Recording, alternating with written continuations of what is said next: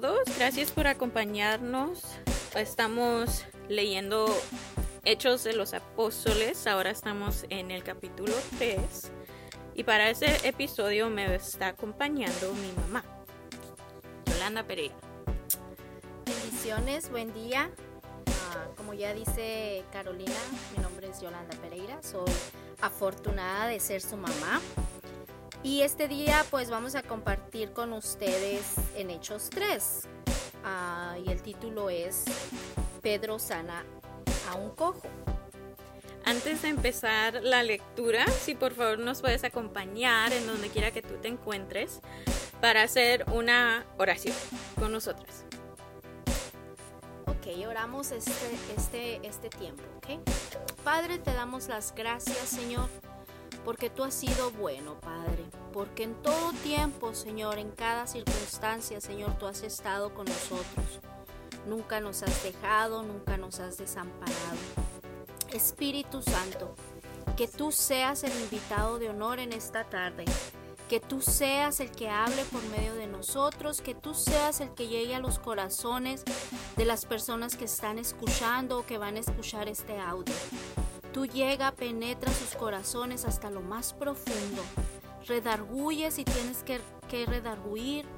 Anima, consuela, Espíritu Santo. Haz lo que tú tienes que hacer. Nos ponemos en tus manos, usa nuestra boca, úsanos a nosotros en el nombre de Cristo Jesús. Amén. Amén. Ah, como compartía, estamos estudiando Hechos capítulo 3 ya cubrimos el capítulo 1 y el capítulo 2, ah, pero se cubrió en inglés, so I'm sorry. Pero este es para todos los que hablan español.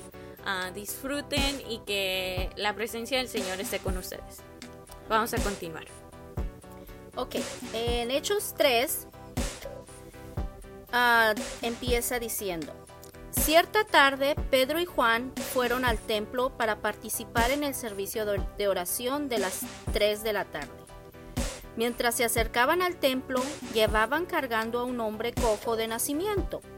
Todos los días lo ponían junto a la puerta del templo, la que se llama Hermosa, para que pidiera limosna a la gente que entraba.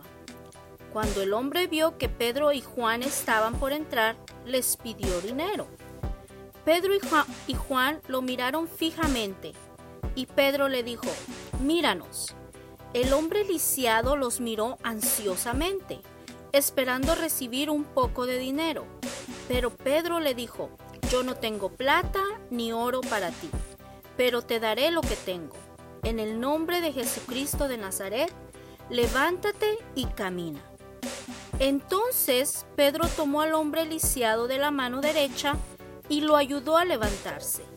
Y mientras lo hacía, al instante los pies y los tobillos del hombre fueron sanados y fortalecidos. Se levantó de un salto, se puso de pie y comenzó a caminar. Luego entró en el templo con ellos caminando, saltando y alabando a Dios. Toda la gente lo vio caminar y lo oyó adorar a Dios. Cuando se dieron cuenta de que él era el mendigo, que muchas veces habían visto junto a la puerta hermosa, quedaron totalmente sorprendidos.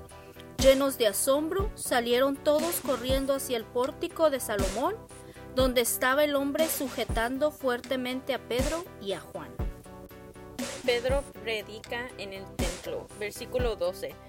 Pedro vio esto como una oportunidad y se dirigió a la multitud. Pueblo de Israel, dijo, ¿Qué hay de sorprendente en esto? ¿Y por qué nos quedan, se nos quedan viendo como si hubiéramos hecho caminar a este hombre con nuestro propio poder o nuestra propia rectitud? Pues es el Dios de Abraham, de, Isaac y de Jacob, el Dios de todos nuestros antepasados, quien dio gloria a su siervo Jesús al hacer este milagro. En ese mismo Jesús, es, es el mismo Jesús a quien ustedes rechazaron y entregaron a Pilato, a pesar de que Pilato había decidido ponerlo en libertad. Ustedes rechazaron a ese santo y justo y en su lugar exigieron que soltaran a un asesino. Ustedes mataron al autor de la vida, pero Dios lo levantó de los muertos y nosotros somos testigos de, de eso. Por la fe en el nombre de Jesús, este hombre fue sanado y ustedes saben que él antes era un lisiado. La fe en el, hombre, en el nombre de Jesús lo ha sanado delante de sus propios ojos. 17. Amigos, yo entiendo que lo que ustedes y sus líderes le hicieron a Jesús fue hecho en ignorancia, pero Dios estaba cumpliendo lo que los profetas predijeron acerca del Mesías, que él tenía que sufrir estas cosas. Ahora pues, arrepiéntanse de sus pecados y vuelvan a Dios para que sus pecados sean borrados. Entonces de la presencia del Señor vendrán tiempos de refrigerio y Él les enviará nuevamente a Jesús, el Mesías designado para ustedes. Pues Él debe permanecer en el cielo hasta el tiempo de la restauración final de todas las cosas, así como Dios lo prometió desde hace mucho mediante sus santos profetas. Moisés dijo, el Señor Dios de ustedes les levantará un profeta como yo de entre su propio pueblo. Escuchen con atención todo lo que él les diga. Luego Moisés dijo, cualquiera que no escuche a ese profeta será totalmente excluido del pueblo de Dios. 24. Comenzando con Samuel, cada profeta habló acerca de lo que sucede hoy en día Ustedes son los hijos de esos profetas y están incluidos en el pacto que Dios les prometió a sus antepasados, pues Dios le dijo a Abraham, Todas las familias de la tierra serán bendecidas por medio de tus descendientes. Cuando Dios levantó a su siervo Jesús, lo envió primero a ustedes, pueblo de Israel, para bendecirlos al hacer que cada uno se aparte de sus caminos pecaminosos. Y ese es todo el capítulo. ¿Quieres compartir algo de que aprendiste o tienes pregunta o quieres clarificar algo que leímos? Creo que es un capítulo muy complejo. Aquí me gusta cómo el, el hombre lisiado dice que estaba así desde el nacimiento, ¿verdad? Él estaba acostumbrado así, a vivir así, a, que lo llevaran a las puertas del templo, este, pedían la limosna y en la tarde regresaba otra vez a su casa. Y eso era algo que él hacía a diario. Ah, pero aquí me, me cautiva cómo este hombre, teniendo el problema que tenía de, no poder caminar. Y al mirar, dice aquí la palabra de Dios que cuando él miró a Pedro y Juan que estaban por entrar, les pidió dinero. Él, cuando dice aquí la, la palabra de Dios que, que él miró a Pedro y Juan, a mí me da a entender eso, que él ya sabía quién eran Pedro y Juan. Él ya había escuchado de los milagros que ellos hacían, eh, en el nombre de Jesús. Pero en vez de pedirle que lo sanaran, de pedirle sanidad para él, les pidió dinero. Y muchas veces en nuestra vida estamos así. Tenemos un problema grave, pero en vez de ir directamente con Dios, orar al Señor y pedirle que nos ayude en ese problema que tenemos, eh, pedimos otra cosa pedimos otra cosa como algo material, algo que creemos que necesitamos, pero en realidad no lo necesitamos. Y, es ahí creo que es cuando tenemos que empezar a, poner más atención qué son las prioridades, mm. qué es lo que realmente necesitamos. O sea, un ejemplo pudiera ser, ok, yo quiero una casa, estás orando por una casa, por algo material, pero en realidad tal vez lo que tú necesitas es sanidad en tu corazón, sanidad en tu alma, para que cuando tú tengas la casa puedas hacer de tu casa un hogar, Oh. porque puedas, puedas tener una familia que tiene problemas, puedes tener problemas con los hijos, a lo mejor con tu esposo, pero te estás enfocando en la, en la superficie, en lo material, cuando Mm. realmente te tendrías que enfocar en, en, en, en sanidad tuya, en, en, en, en amor para ti, para tus hijos, para tu esposo, en pedirle al Señor que te guíe para cómo poder llevar un buen matrimonio, en pedirle al Señor que te guíe para cómo poder educar a tu hijo tal vez que está en rebeldía, a tu teenager que ahora es, es ahorita es más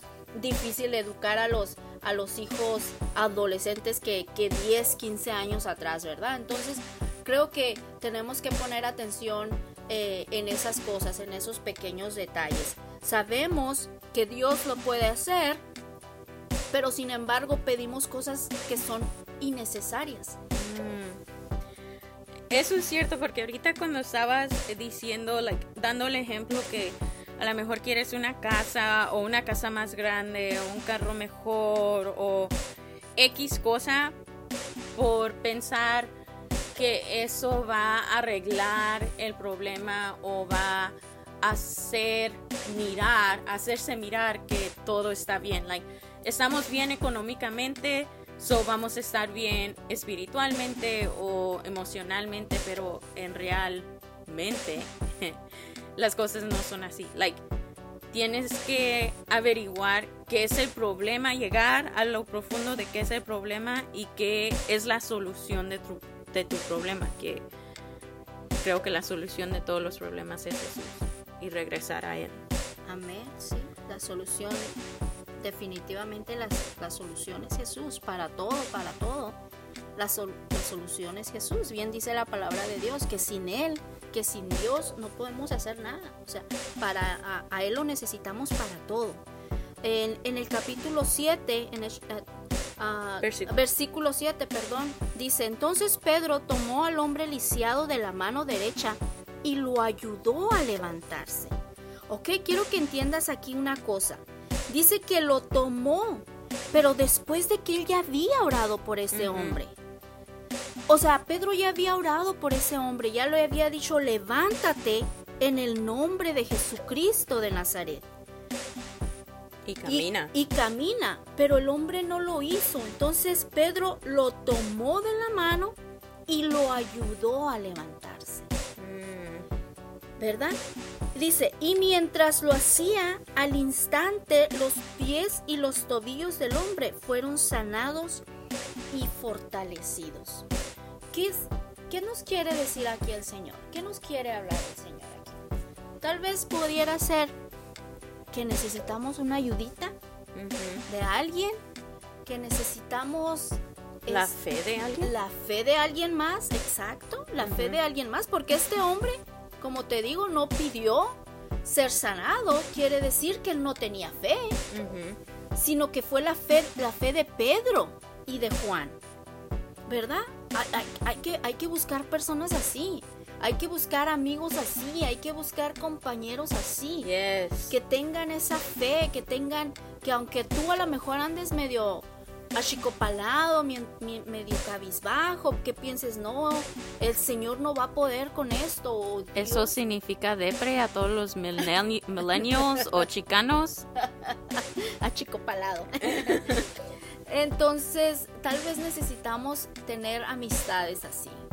Ah, que, que- que nuestros, que nuestro círculo de amistades sean personas llenas de fe. Yes. para, para poder crecer más, para que, para que si cuando tú te sientas así o cuando tú estés realmente caído o lisiado como este hombre, hablando en lo espiritual, que venga alguien y te diga, levántate, yo te ayudo a levantarte en el nombre de Jesús. Y, y- y poder levantarse y salir de, de- de la circunstancia que estés, del, del problema en el que estés. Algo que me gusta aquí al final del 7 es que dice, y los tobillos del hombre fueron sanados y fortalecidos. O sea, no nomás se sanó su situación, pero también se fortaleció para que ya no pasara otra vez. Ah, y creo que eso eso lo podemos tomar ah, como esperanza, que Dios no nomás nos va a sanar, pero nos va a sanar por completo para que ya no ocurra otra vez. Y nos va a fortalecer. Nos va a fortalecer, ya. Nos va a fortalecer, nos va, nos va a dar las, las herramientas para, para fortalecernos, para seguir cada día. O sea, el Señor cuando hace algo lo hace por completo, y lo hace a la perfección. Si tú tienes un problema eh, en tu familia y estás orando y estás pidiendo por ese problema para que el Señor te ayude, tenlo por seguro que cuando el Señor lo haga, eh, va a ser por completo y te va a dar las herramientas para que ya no vuelvas a pasar por ese problema.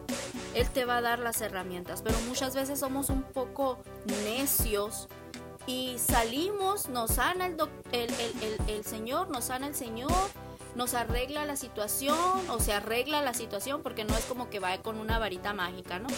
Eh, se nos, eh, nos, nos, nos, arreglamos en ese problema y bueno, pues ya, se arregló todo muy bien y al final no, no vamos ni siquiera a darle gracias ni volteamos a, darle las gracias a Él, ni, ni, ni, con un corazón agradecido, ni nada. ¿Por qué? Porque ya sentimos que todo está bien, ya no, se, ya no necesitamos a Dios. Y las herramientas que Él nos da para, para fortalecernos se nos olvidan. ¿Y qué va a pasar? Vas a volver a caer en el mismo problema. Ah, tal vez vas a volver a caer en depresión, tal vez vas a volver a caer en yo no sé, en problemas maritales, en problemas con tus hijos, a lo mejor en, en, tu economía, en, no poder administrar bien lo que el Señor te está, con lo que el Señor te está bendiciendo. O sea, yo no sé cuál es el problema. Pero, pero creo que una de las cosas que tenemos que hacer es que cuando el Señor lo hace, nos da, nos capacita, nos da las herramientas para poder seguir haciéndolo nosotros y permanecer eh, en, ese estado de, victoria, en ese estado victorioso, permanecer y no volver a caer más. Porque seguimos un patrón de, de, con las herramientas que Él nos da.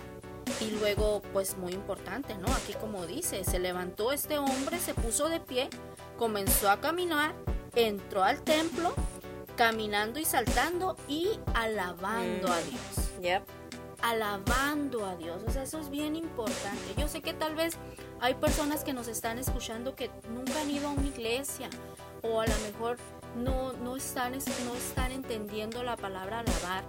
Eh, el, alabar para nosotros los cristianos no es solamente ir al templo a cantar alabanzas, no es solamente ir a adorar al, Señor, no. El alabar al Señor es alabarlo con nuestra obediencia mm, también, con ser obedientes a Él. Si, si el Señor te manda a hacer algo, tú vas a adorarlo con obedeciéndolo. That's right. Y en 9 dice, toda la gente lo vio caminar y lo oyó adorar a Dios. Y creo que en, en eso es lo que nos tenemos que fijar. Cuando el Señor te dé el milagro, dale gloria y honra al Señor, no nomás en lo íntimo o en lo solo, pero también en lo público, porque tenemos que testificar de la grandeza de Dios.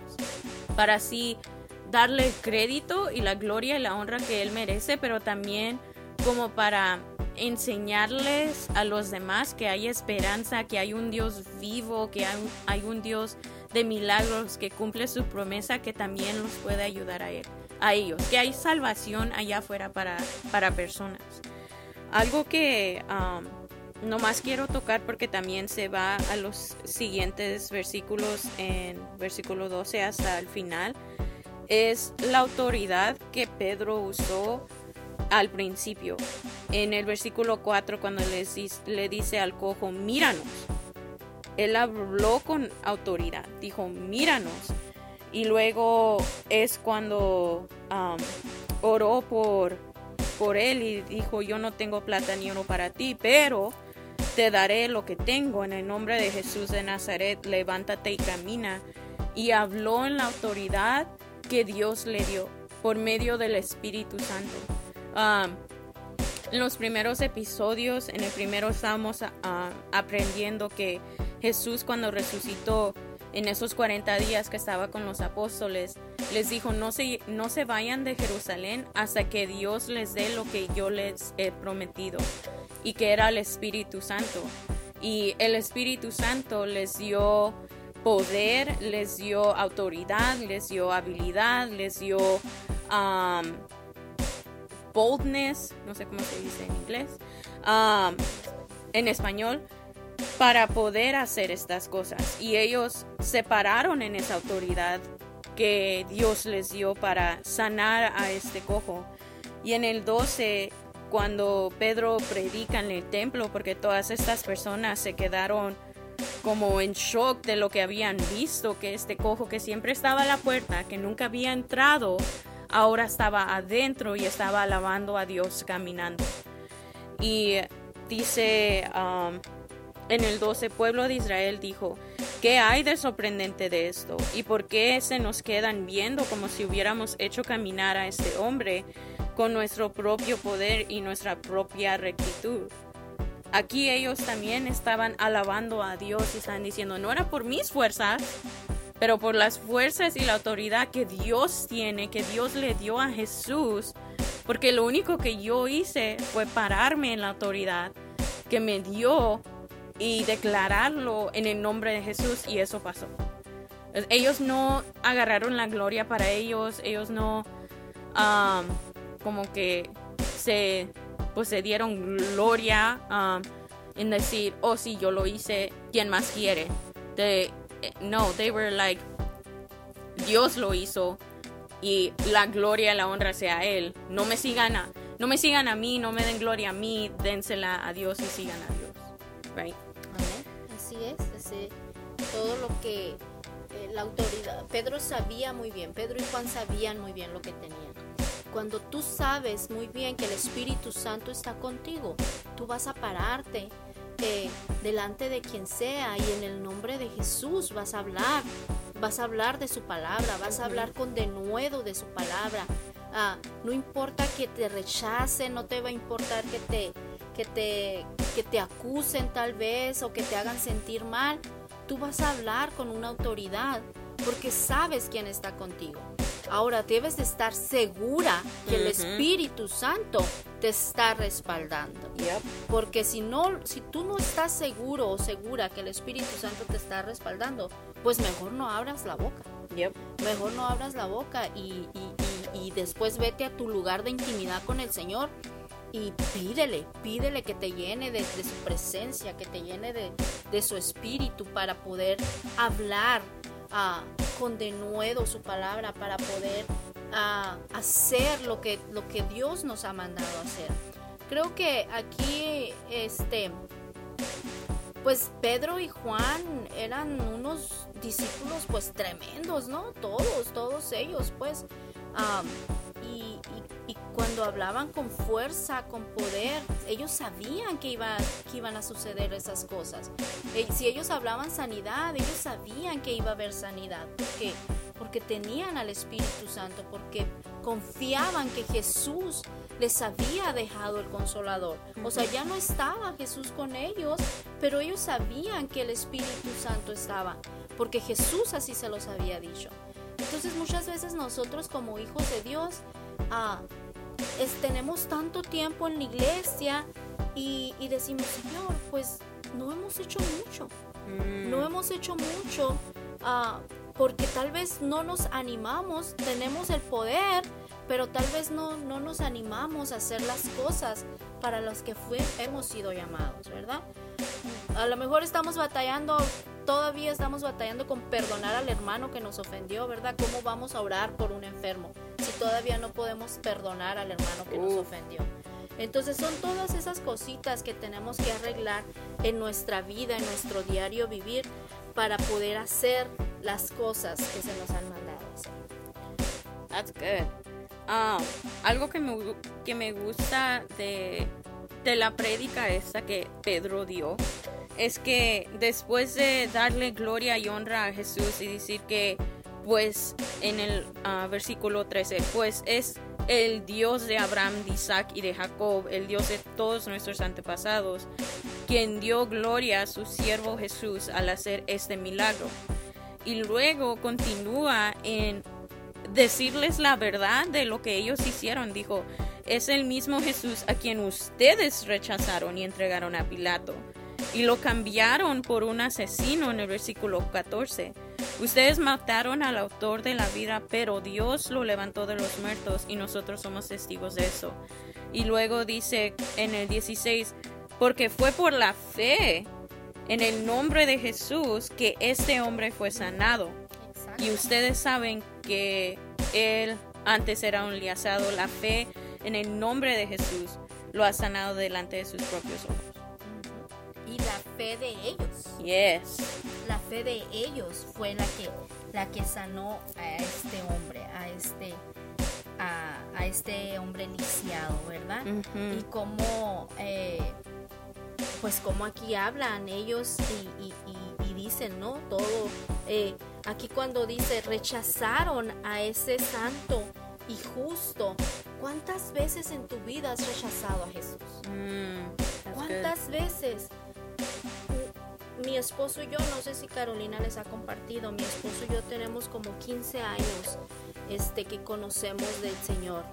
Y la verdad que eso es lo mejor que nos ha pasado en nuestra vida. Lo mejor, no lo cambiamos por nada. Eso, eh, si, volviera, si tuviéramos que volver a escoger, escogeríamos al mismo, escogeríamos a, nuestro amado, a nuestro Señor Jesucristo por todas las cosas. Pero antes de eso, lo rechazamos infinidad de veces.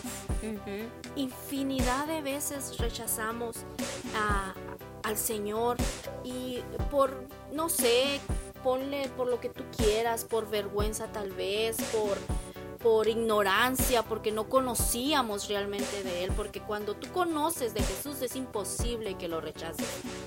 Es imposible que tú rechaces a Jesús cuando tú realmente lo conoces.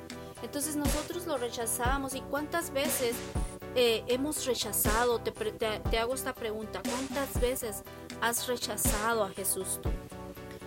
Eh, ¿Cuántas veces más lo vas a rechazar? Mm. ¿Cuántas veces más vas a decir, no, todavía no es mi tiempo? Estoy muy joven o estoy muy viejo, pero todavía no es, no es mi tiempo. Déjame decirte que no hay edad para seguir al Señor. No hay edad lo más pronto, Martín, mi esposo, siempre decía, cómo me hubiera gustado crecer, haber crecido en el Evangelio, haber crecido conociendo del Señor. O sea, me hubiera, uh, me hubiera, me hubiera quitado tantos golpes en mi vida, me hubiera quitado tantas desilusiones, me hubiera quitado tantos dolores. Eh, si yo lo hubiera conocido antes. Y no es porque no es porque te estoy diciendo que la vida cristiana ya no va a haber dolor, ya no va a mm. haber tribulación. Pero lo que pasa es que va, el Señor va a estar contigo. Y, cuando, cuando el Señor está contigo, no importa lo que venga, no lo vas a sentir igual. No lo vas a sentir igual porque tú tienes una confianza, porque tú sabes a quién le sirves, porque tú sabes quién está a tu lado. So, yo te recomiendo esta noche que ya no lo rechaces más. Ya no lo rechaces más. Mira, yo te puedo asegurar que si tú le entregas tu vida al Señor, si tú entregas tu vida, tus problemas, tus aflicciones al Señor y ya no lo rechazas, tu vida va a cambiar.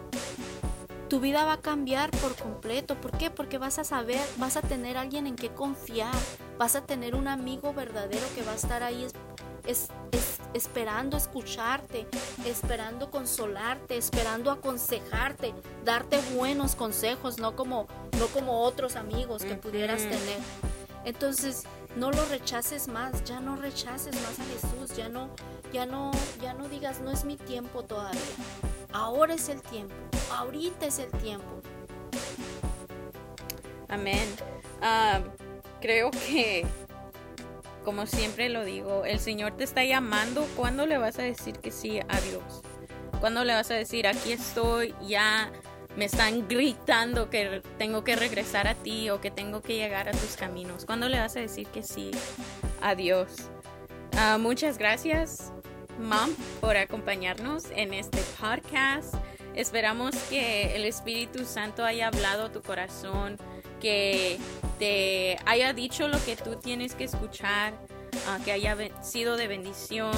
Ah, honestamente, toda gloria y toda honra sea para Dios Altísimo, al Rey de Reyes y Señor de Señores. Ah, ¿Quieres decir algo? Sí, quiero orar.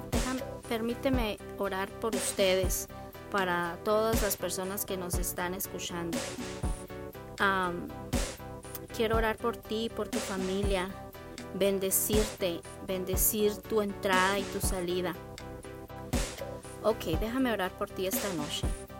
Dice la palabra de Dios en números 6:24. Dice, Jehová te bendiga y te guarde, Jehová haga resplandecer su rostro sobre ti y tenga de ti misericordia. Jehová alce sobre ti su rostro y ponga en ti paz. En el nombre de Jesús, Padre, yo oro a ti, Señor, esta noche, Padre para que todas las personas que estén escuchando este audio, tú los puedas bendecir, Señor, que tú los guardes, que, que, tu rostro, Señor, resplandezca en sus vidas, Señor, que tengas tu misericordia de ellos, Padre. Pon paz en sus corazones, mi Dios. Guíalos, Señor, a toda verdad y a toda justicia, Padre. Yo los pongo en tus manos, Señor, porque es el mejor lugar donde puedan estar, Señor. En el nombre de Jesús. Amén. Amén. Bendiciones a todos. Escúchenos en el episodio 4. Vamos a tener a un joven hablando en ese, pero también será en inglés. God bless y'all.